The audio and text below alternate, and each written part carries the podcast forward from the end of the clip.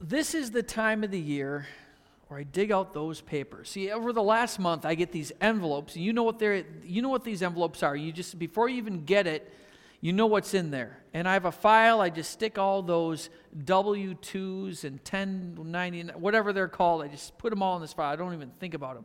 But then, when I think they're all probably here, I crack that file open and I see what's in there, and I you know look in there and I did that again this last week on Tuesday. I dug out all these papers and I'm filling in the information, you know, I'm grabbing all this information out of there. And I started thinking, looked through all these numbers and I looked, what did I spend all that money on last year? Where did it all go? Huh. I, am sure I ate some food, so I probably bought some food with that money. I, brought, I bought some gas, bought some gas with that. Um, there's stuff that's maybe meaningful. Maybe we did something, and then and then maybe maybe some things I don't even know. Maybe I don't know exactly where it all went. But it happened. I, I have the records, and it all shows there. No matter what, though, I know I didn't spend it all on one thing. I didn't do that. I spread it around. And some of it was memorable, some of it was not. There's a story in the Bible about a woman that took a whole year's worth of income and spent it in a moment. Can you, can you imagine doing that? The casinos would love to talk with you if you're open for that kind of a, um, an idea. I don't think that's a good idea, but let's look into this story where, where a remarkable, memorable occasion happened where a person gave away extravagantly. And it, it, it's not just about money, though. It's, let's, let's not get confused that this is about money today. It's about our heart. It's the heart of Mary. It's, it's about another man that was there. It's about Judas's heart. In, it's about Jesus' heart, what he has for his people. He would love for each and every one of us to know his heart and to put our hearts in the right spot. I'd like to eh, yeah, let's go ahead and let's read the scripture this morning. Ron Matson's going to read from John chapter 12, 1 through 8. If you have the YouVersion Bible, you can open that up this morning and it's in there as well. I think we have a microphone right here. Do you want to just read it from here? Sure. Ron. All right. So Ron's going to read uh, John chapter John chapter 12, 1 through 8. And I invite you to follow along this morning. John 12, 1 through 8. Six days before Passover celebration began, Jesus arrived in Bethany, the home of Lazarus, the man he had raised from the dead. A dinner was prepared in Jesus' honor. Martha served, and Lazarus was among those who ate with him. Then Mary took a 12 ounce jar of expensive perfume made from the essence of nard, and she anointed Jesus' feet with it, wiping his feet with her hair. The house was filled with the fragrance.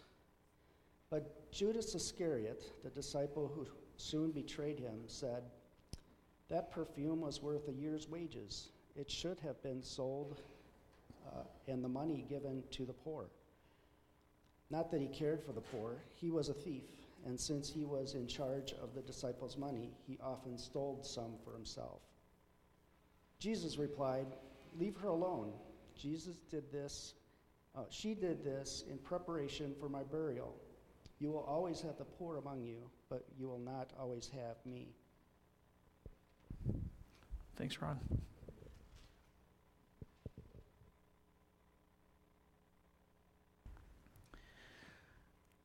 There is no financial counselor that would have given permission for Mary to do what she did here. Her retirement took a serious hit.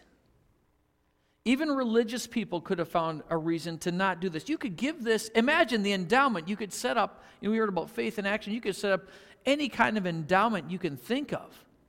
And you'd be set for, for life, literally.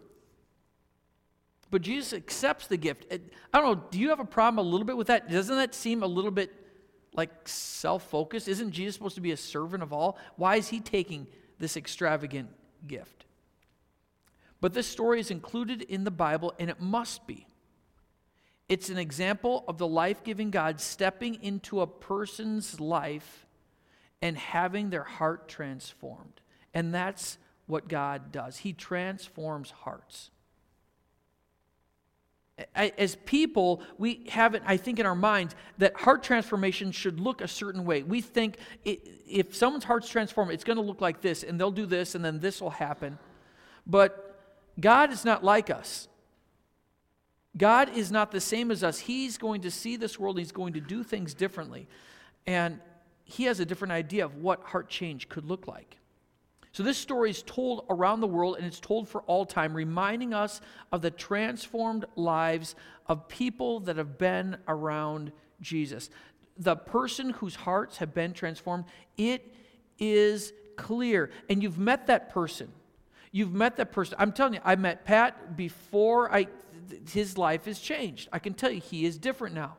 And maybe you've met others that have been like that as well, where you've seen them once, you meet them a few years later, you're like, this is not the same person.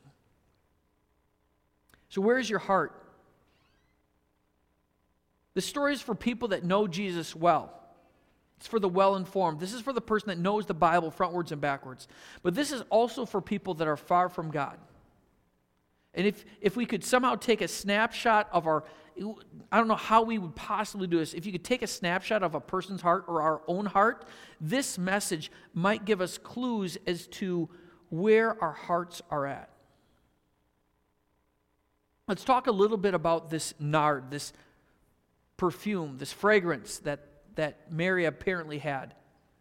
Nard is from a plant, it's from a flower that is found in the Himalayas. It's found in northern India and southern Nepal, and this plant grows only in certain elevations in the Himalayas.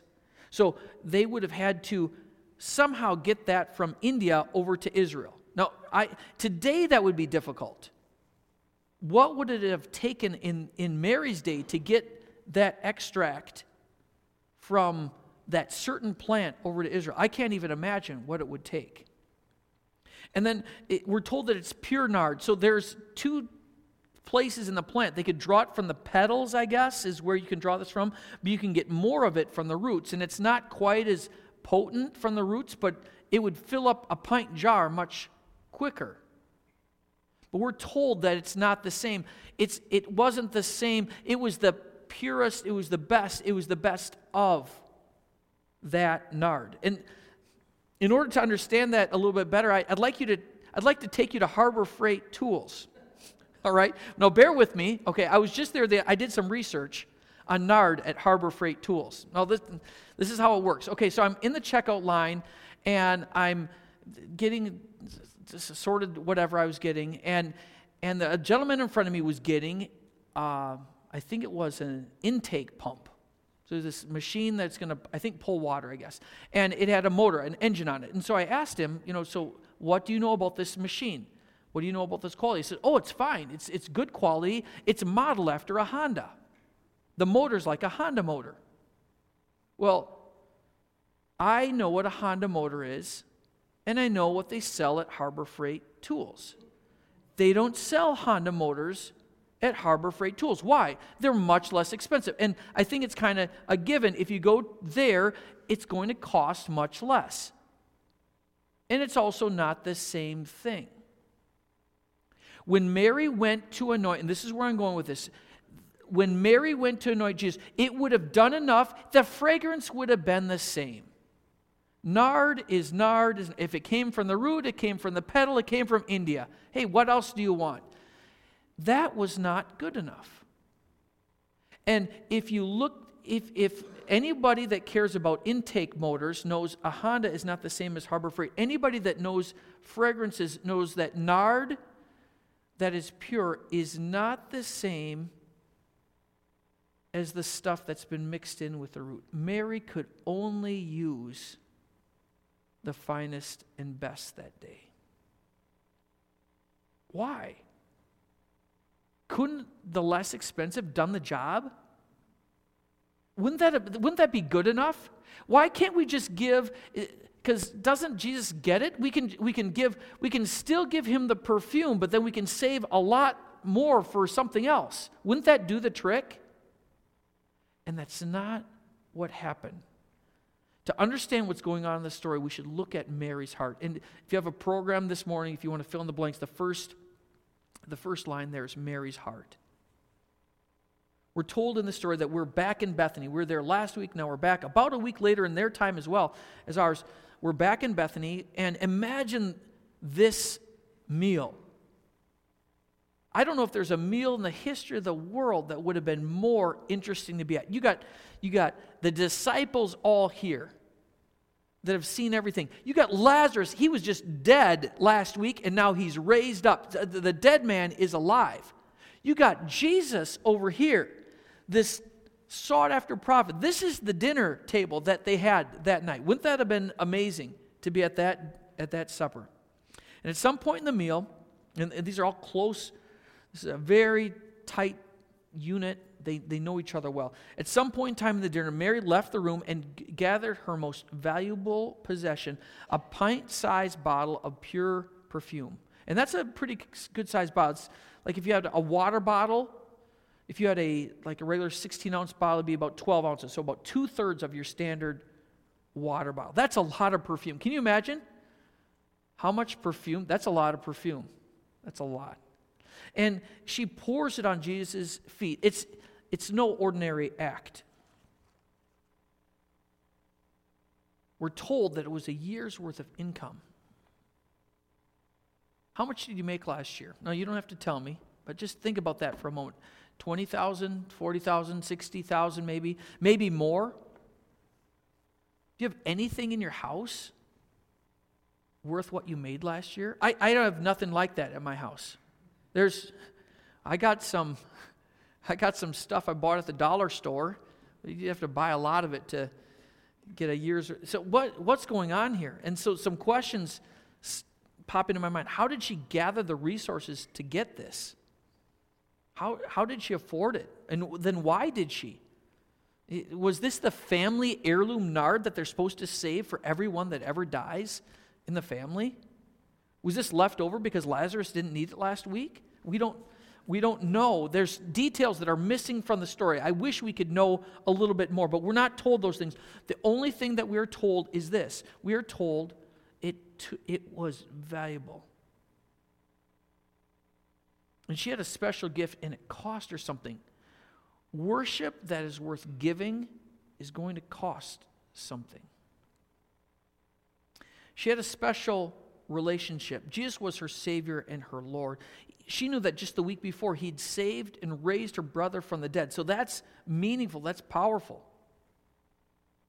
I think she was also ha- bearing special knowledge. I think she knew somehow that Jesus was going to die. That was, that was coming.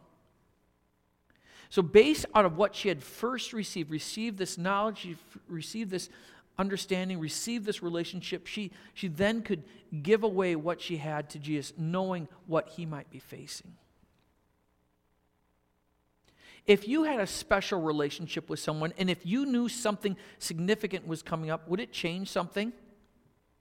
Think about this. If, let's say, in six days from now, think of the most important person in your life, and you knew that they would be forever gone in six days Would that change things for you? Pastor Kim and I were talking about this, and if he knew that that was if Pastor Kim knew that was going to happen, he said, "Vicky, you're going to Switzerland." He says you would want to go to Switzerland, and that's what he's going to do. So if if somehow he knew that that's where they go, I know for for Jen, we're going to Hawaii. We're going to Hawaii on Monday. I don't care about school. I don't care what happens. We're taking off tomorrow. We're leaving on an airplane who cares about any of that stuff, right? Who cares? Because it doesn't matter. If you knew that that person that means the most to you in your life was going to be forever and permanently gone, would it even matter what's in your savings account? If you had that moment, you would want to express to them everything they had. So if I put myself, it doesn't make sense on the outside, but if I put myself in Mary's shoes and you know Jesus like she did and you knew what was coming, absolutely, what could I possibly give but the very best? That's what I would have to do. A year's worth of income, that's completely worth it. But not everyone thought that way. So we have Judas's heart. What was going on in him? That's number two, Judas's heart. But Judas Iscariot, one of the disciples, he was about to betray him, said, Why was this ointment not sold for 300 denarii and given to the poor? He said this not because he cared for the poor, but because he was a thief. And having charge of the money bag, he used to help himself to what was put into it. We get this, the, the translation that Ron read from, is the NIV says it was a year's worth of income. We get that from this passage here, the 300 denarii. A denarii was a one day's wage. And if you take away the Sabbath day, so 52 Sabbaths, and then if you take away feast days when you couldn't work as well, you get about 300. So that's how we get this one year's income. So the NIV actually does a pretty good job explaining it. But he, he basically is saying a year's worth of income of perfume poured on Jesus' feet, that's crazy. But I would say he's just expressing what everyone else is thinking. This gift is wasted, it's going away. We could do so much more with it.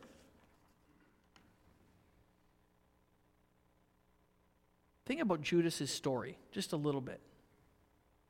He'd spent the last three years with Jesus learning from him. This is the master teacher, God's own son, and he'd learned from him for three years. He was probably there at Lazarus' tomb, seeing him rise from the dead. He had heard all the teachings. Have you ever thought this? Maybe if people just knew more about the Bible, wouldn't their hearts be changed? Wouldn't that, wouldn't that change them? What, what about, what if they saw a miracle? Wouldn't that change people? Wouldn't that do it? And I can tell you, Judas heard everything and he saw the miracles and it didn't matter. Didn't care.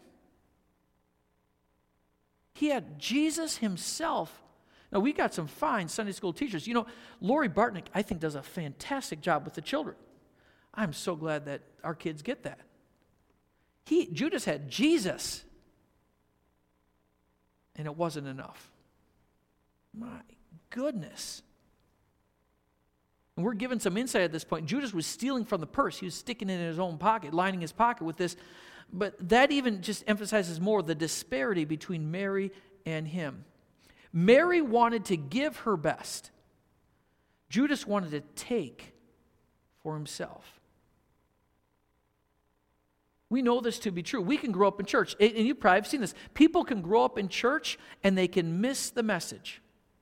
I know pastors whose children have wandered far from God. I know people that have written Christian literature, Christian books, and they don't believe in it anymore.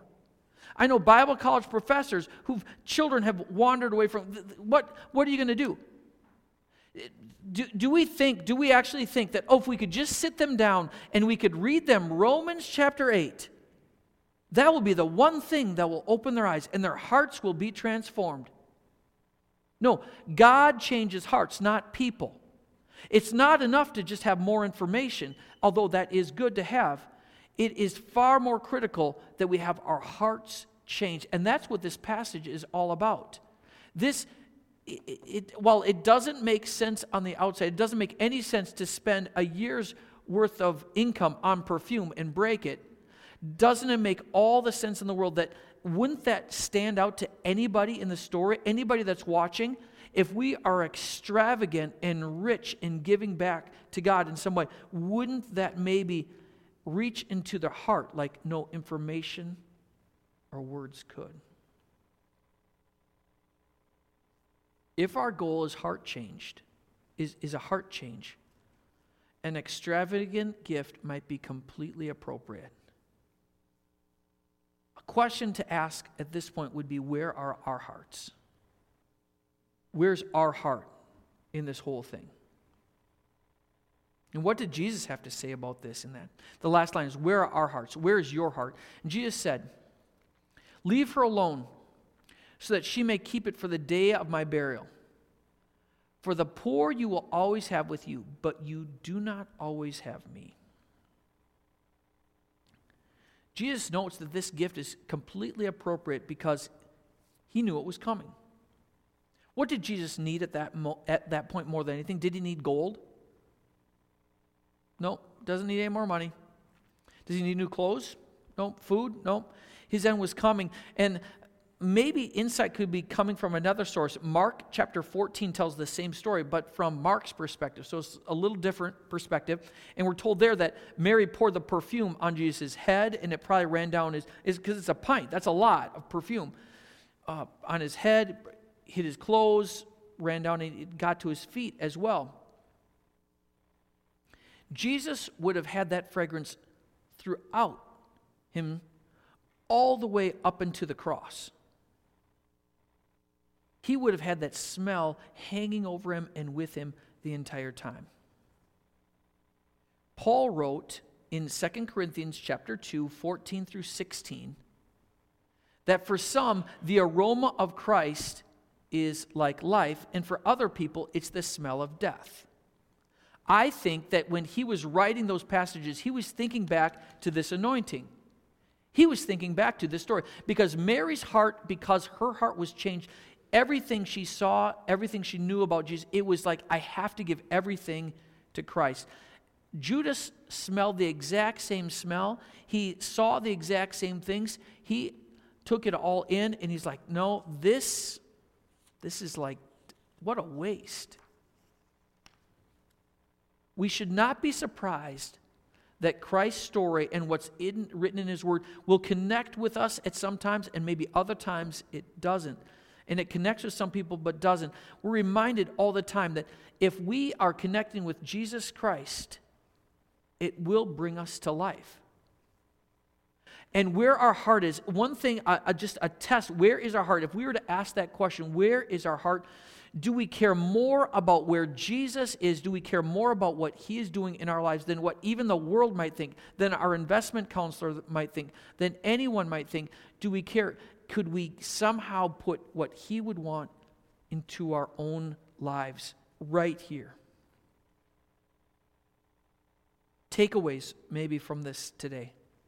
Not just maybe, these are takeaways I think we have to take. We need to first receive God's work in our life. Every single one of us needs that. Do we, do we need Mary's same response? We need that in us. Can we receive from God this spirit? I think, not just think, he, he wants to, He will. He will speak into our life. Receive that. Ask Him to speak into your life today. We can ask for that. He will speak and He will give you what you need for your heart. We need to receive that. Secondly, we should expect that God's work will surprise us. Don't be shocked when you hear from the Lord and it says to do something that's different than you expect.